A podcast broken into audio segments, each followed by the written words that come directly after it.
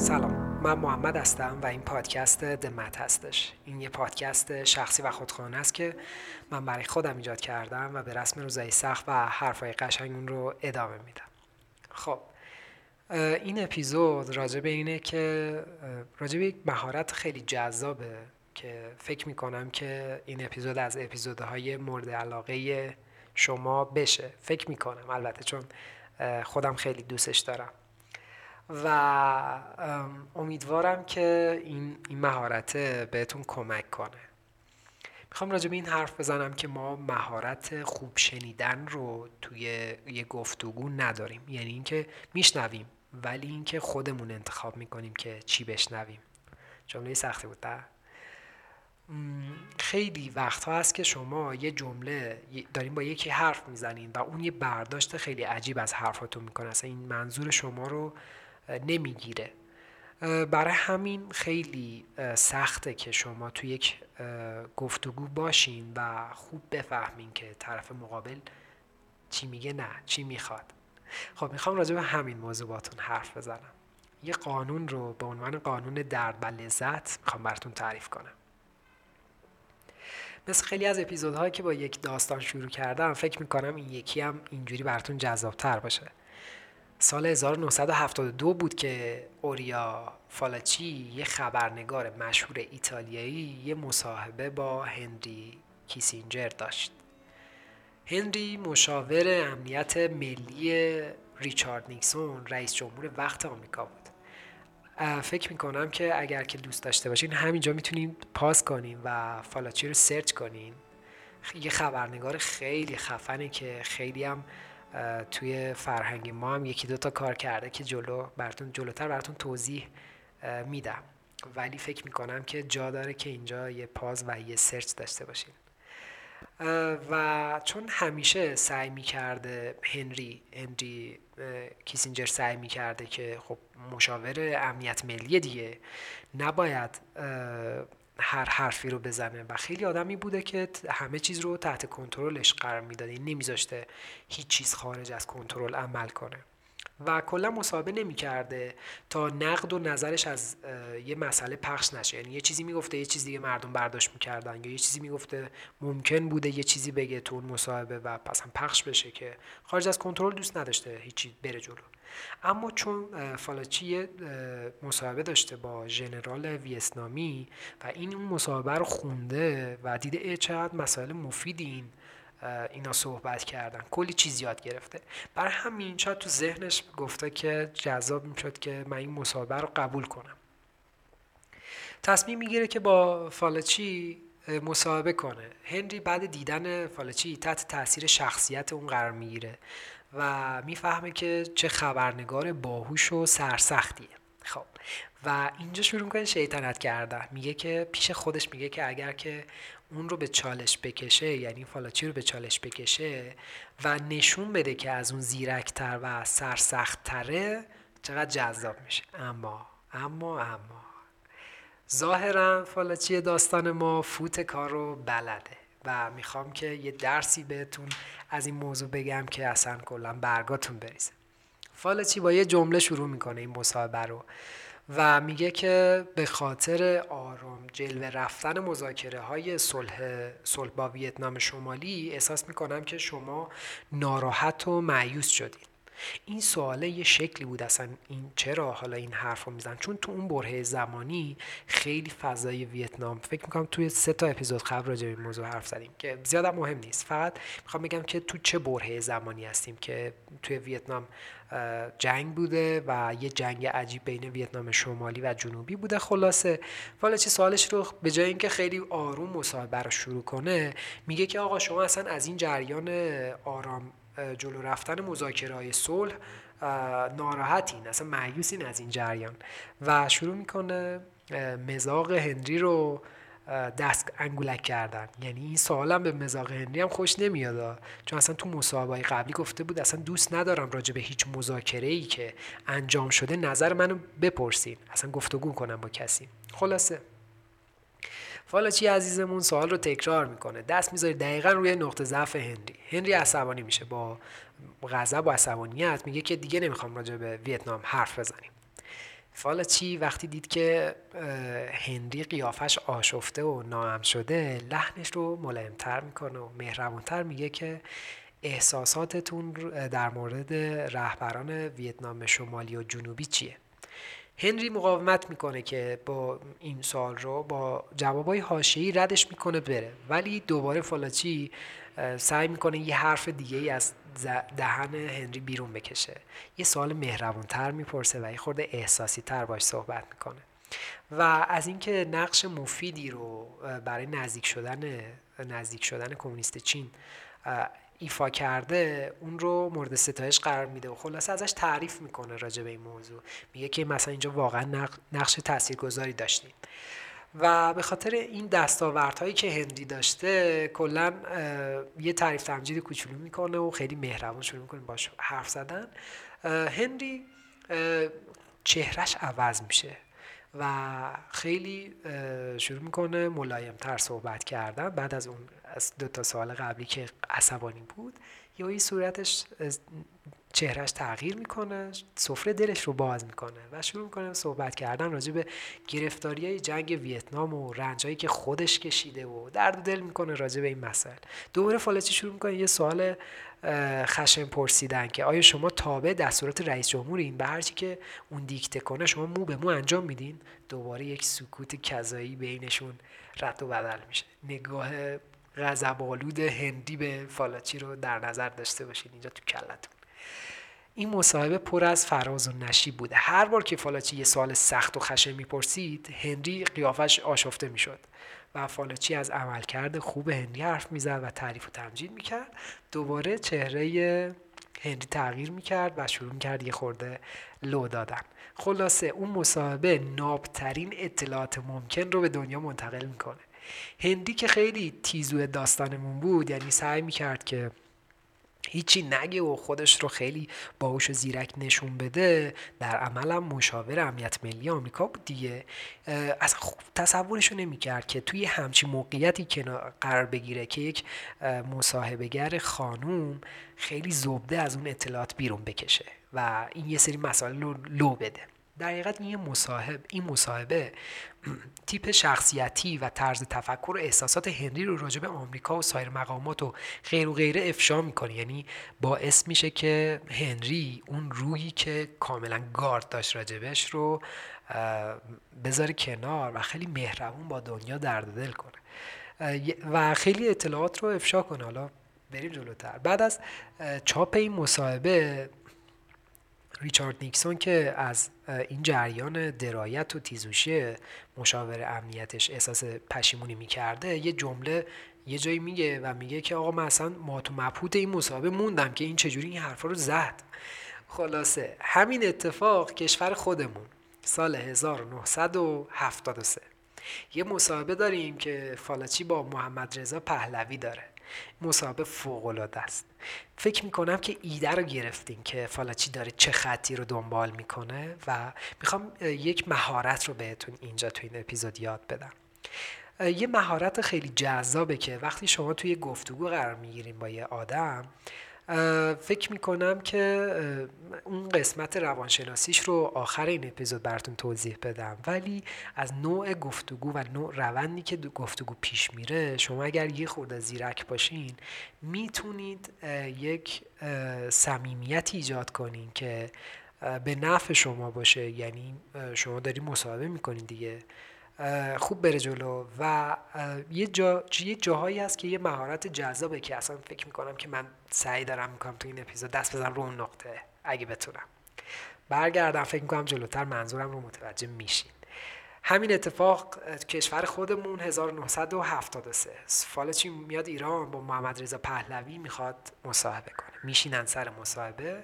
شاه میدونست چطوری با خبرنگارا صحبت کنه. هیچ وقت هیچ تعهد ایجاد نمیکرد توی مصاحبه. هیچ حرف مثلا دقیقی نمیزد. کلی گویی میکرد.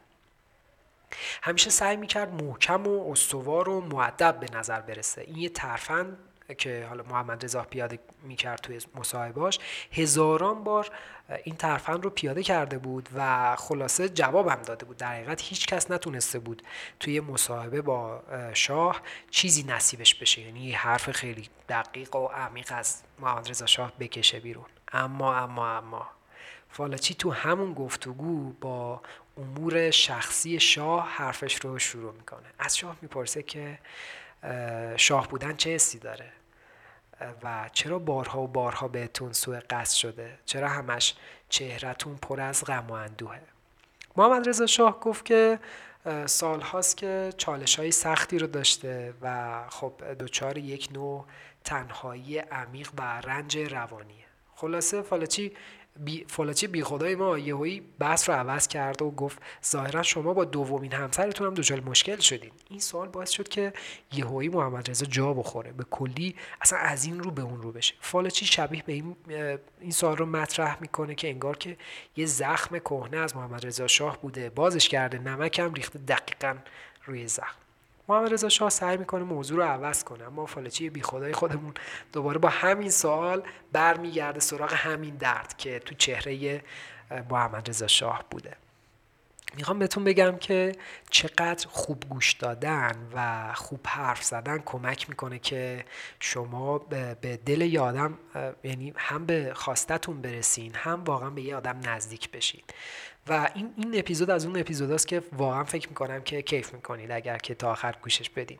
محمد رضا شاه دوباره در میره از این موضوع و در نهایت شاه حالا سفره دلش رو باز میکنه بر راجع به این جریانی که حالا اتفاقی که برای زن دومش افتاده. سفره دلش رو باز میکنه و میگه که کلا رفتار زنها رو زیر نقد و ملامت خودش میبره و زنها رو به کلی موجودات سنگدل و بدون خلاقیتی تعریف میکنه. فالاچی دوباره سوال سخت و خشن رو میپرسه، میگه که شما گرایش به دیکتاتوری دارید، مردم کشورتون از آزادی‌های ابتدایی محرومن، حتی کتاب‌های منم توی لیست سیاه شماست و اصلا تو ایران چاپ نشده.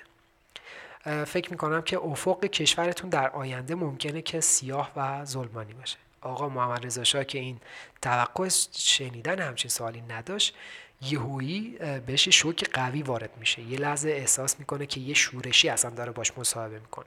فالاچی برای اینکه خشم و ناراحتی شاه رو کم کنه چند لحظه مکث آرومی میکنه و با لحن مهربونی به رضا شاه میگه که البته شما در چند سال اخیر دستاوردهای زیادی داشتین، خیلی خدمت کردین، یه چیزایی ساختین که واقعا هر کسی نمیتونست. و دوباره این الگوی درد لذت تکرار میشه. شاه که تعریف حالا تعریف تمجید رو میشنوه دوباره چهرهش تغییر میکنه و دوباره مهربونتر میشه و میخواست خودش رو آروم و فروتن نشون بده دیگه تو مصاحبه. و خلاصه تا آخر مصاحبه فالاچی با پرسیدن سوالهای دردناک قیافه، یعنی چهره اون فرد رو آشفته میکنه و دوباره تعریف و تمجید مهربون میکنه و تسکین دردهای درونی محمد رضا شاه میشه. حالت روحی محمد رضا شاه رو تو اون مصاحبه ممکنه چندین بار نامتعادل کرده بشه. خلاصه بیس صحبت‌های فالاچی تو این مصاحبه خیلی زیرکانه بوده و کلی اطلاعات مفید و احساسی رو از زبون محمد رضا شاه میکشه بیرون. و موقع خدافزی جالبیش اینجاست که محمد رضا شاه بهش میگه که حتی اگر که نامت توی لیست سیاه مسئولانم باشه، جا توی لیست سفید قلبمه. خب دو تا داستان براتون تعریف کردم که قانون درد لذت رو توضیح میده، ولی میخوام یه نتیجه گیری کلی کنم و بعد پرحرفی کنم براتون. فالاچی میدونست وقتی داره با یه آدم حرف میزنه باید با مغز احساسی اون حرف بزنه و نتیجه اون احساسات یه سری واکنش درونی میشه که تو چهره آدم ها مشخصه، بعد توسط مغز منطقی اونها ترجمه میشن و به کلمه تبدیل میشن. این یه فرمولیه که قشنگ مفصل توی اپیزود مغز احساسی مغز منطقی حرف زدیم. هر وقت که با مسئولی یا شاهی یا رئیس جمهوری حرف میزد سعی میکرد که میخواست که هدفش این بود که اون طرف سفره دلش رو باز کنه و همیشه آدم ها از این که حرف‌های عمیق و حقیقی بزنم میترسن. حتی خود منم دارم تو هم تو این پادکست همین کارو میکنم. واقعا ترسناکه ب... که بتونین ماسک خودتون رو بردارین، یعنی قشنگ راحت و لخت با دنیا باشین و میترسن، مخصوصا اگر که شما یه جایگاه سیاسی داشته باشین، مخاطب زیادی داشته باشین. برای همین فالچی از تکنیک خشونت و ملایمت یا یه چیزی تو مایه درد لذت خودمون استفاده میکرد. گفتگو رو به سمت حرفای خشن و ناملایم میبرد تا فرد احساسی بشه و سعی میکرد که به مخفی ترین قسمت شخصیت اون آدم اشاره کنه. وقتی آسیب رو تو چهره آدم ها میدید و فرد دچار عدم امنیت میشد و موضع دفاعی میگرفت، میومد توی اعماق وجودش انگار احساس میکرد اون درد رو. چون وقتی که شما یه احساس ناامنی برای طرف مقابلتون ایجاد بشه و خلاصه ناراحت بشه، خشمگین بشه، میگم این واکنش های درونی باعث میشه که چهره اون فرد تغییر کنه. وقتی که این احساس رو به این سطح میرسید، میدونین، بذارین یه کوچولو، اگر که پادکست رو خطی تا اینجا دنبال کرده باشین، راجع به حرف بودا حرف زدیم که میگفت هر در دوران شبیه به دوتا پیکانه که به بدن ما میخوره. پیکان اول پیکانیه که واقعا فیزیکی اون از داخل بدن ما رد میشه. پیکان دوم این شکلیه که اون تیر دوم شبیه به اینه که ما یه لحظه مکث میکنیم، میگیم که مثلا من اصلا سزاوار این درد بودم یا نه، و از این فکر، از این حس درد میکشیم. میخوام بهتون بگم که اینجا وقتی که اون فرد احساس عدم امنیت میکنه و موضع دفاعی میگیره، تو اعماق وجودش به خودش میگه که من واقعا سزاوار این ناملایمتی نیستم، سزاوار این حرفای سختی که داری به من میزنی و من رو متهم میکنی نیستم. فالاچی وقتی که میفهمه که اون فرد داره تیر دوم رو میخوره، هم موقع شروع میکنه تعریف تمجید کردن، شبیه به اینه که تیر دوم احساسی از بدن طرف رد شده و اون شروع میکنه مداوا کردن، شروع میکنه تسکین دادن اون درد، میاد سراغش رو با یک موج احساسی با اون فرد همراه میشه. یعنی شما که تو موج احساسی افتادین که من اصلا سزاوار این حرفایی که تو داری به من میزنی نیستم، فالاچی هم بی خدا سوار این موجا میشد دیگه، میگفت که خب بیام همدر... همدردی کنم باهات، و این باعث میشد که دلش به دل اون آدم نزدیک بشه، چون به هر حال درمانگرش بوده، و باعث میشد که در نهایت اون احساس راحتی رو کنه و شخصی ترین مسائل زندگیش رو لو بده. یعنی آدم ها توی اجتماع صورتک روی صورتشون زدن و خودشون رو چیزی جلوه میدن که نیستن، اما اشاره کردن به عقاید و افکار و احساسات واقعیشون باعث میشه که آسیب پذیر بشن. یعنی یک فکته. از لحاظ روانی مغز بعد از اینکه با سوال اول مواجه میشه و ناراحت و عصبانی میشه و حالا ممکنه که چهره آشفته و نگرانی بگیره به خودش اون فرد، ما باید سعی کنیم که اون رو با یک حس مثبت و مهربون و اینا تسکین بدیم اون درد رو.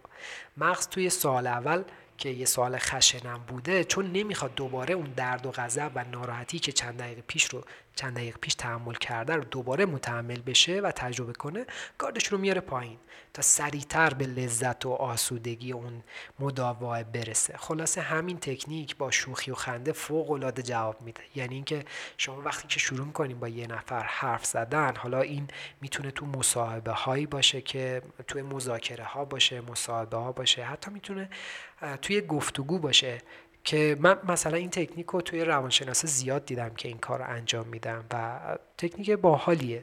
حالا میخوام یه فکر نکنید خیلی دار که که اینجوری حرف از حرف از دل آدم ها بکشیم بیرون.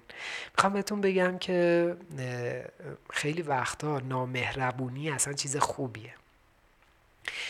اول بگم که مهربونی چیه، بعد برسم سراغ نامهربونی. مهربونی برای مغز نه تنها مفرح و تسکین دهنده است، بلکه یه اهرم نفوذ قدرت هم هست به دل آدم ها، و برای اینکه آدم ها قد قدر مهربونی شما رو بدونن، شما باید یک کم هم خشونت جاش نکنید. یعنی اینکه خیلی ساده براتون توضیح بدم، یعنی آرامش و آسودگی آسودگی خیال در کنار تنش معنا پیدا میکنه.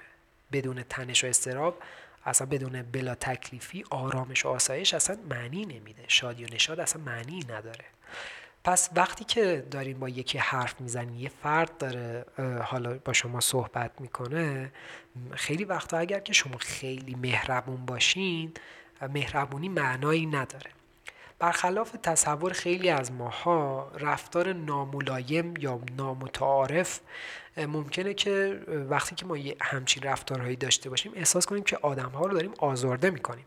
من مسئله‌م اینه که وقتی که دارین حرف میزنین توهین که نمی‌کنین، یعنی دارین به یک مسئله، به یک حقیقت عمیق، به یک حس عمیق اشاره می‌کنین. مثلا فرض کنین که مثلا فالاچی داره از محمد رضا شاه میپرسه که خب میبینم که با زن دومتونم به مشکل خوردین. خب این یه مشکل شخصی بین محمد رضا شاه و فالاچی نیست دیگه، فقط اشاره کرده به این حس عمیقی که دوست داره بدونه که این حس چیه. خلاصه برخلاف تصور ماها، رفتار ناملایم خیلی وقتا شاید فکر کنیم که آزاردهنده باشه و تنشی باشه برای مخاطب، اما اگر که این سمت داستان رو نگاه کنیم ممکنه که تسکین دهنده هم باشه و شما رو به دل اون فرد نزدیک تر کنه و در نهایت نهایت گفتگو این شکلی باشه که حس سرخوشی و دوستی بیشتری با شما کنه. در حقیقت شما دستاویز خشونت شدید شدین که تون فرد یه هیجان منفی رو ایجاد کنین و در نهایت با در نهایت با مداوا کردنش، با مهربونی کردن، اون انرژی منفی رو از وجودش دور کنین و بهش حس آسودگی و خیال بدین. خب فکر میکنم که ای این ایده رو گرفتین، یعنی خیلی خوبه که تو نقطه اول ما شنونده های خوبی باشیم، یعنی وقتی که داریم میشنویم به این توجه کنیم که چی میخواد بگه، نه به این توجه کنیم من چی دارم میشنوم.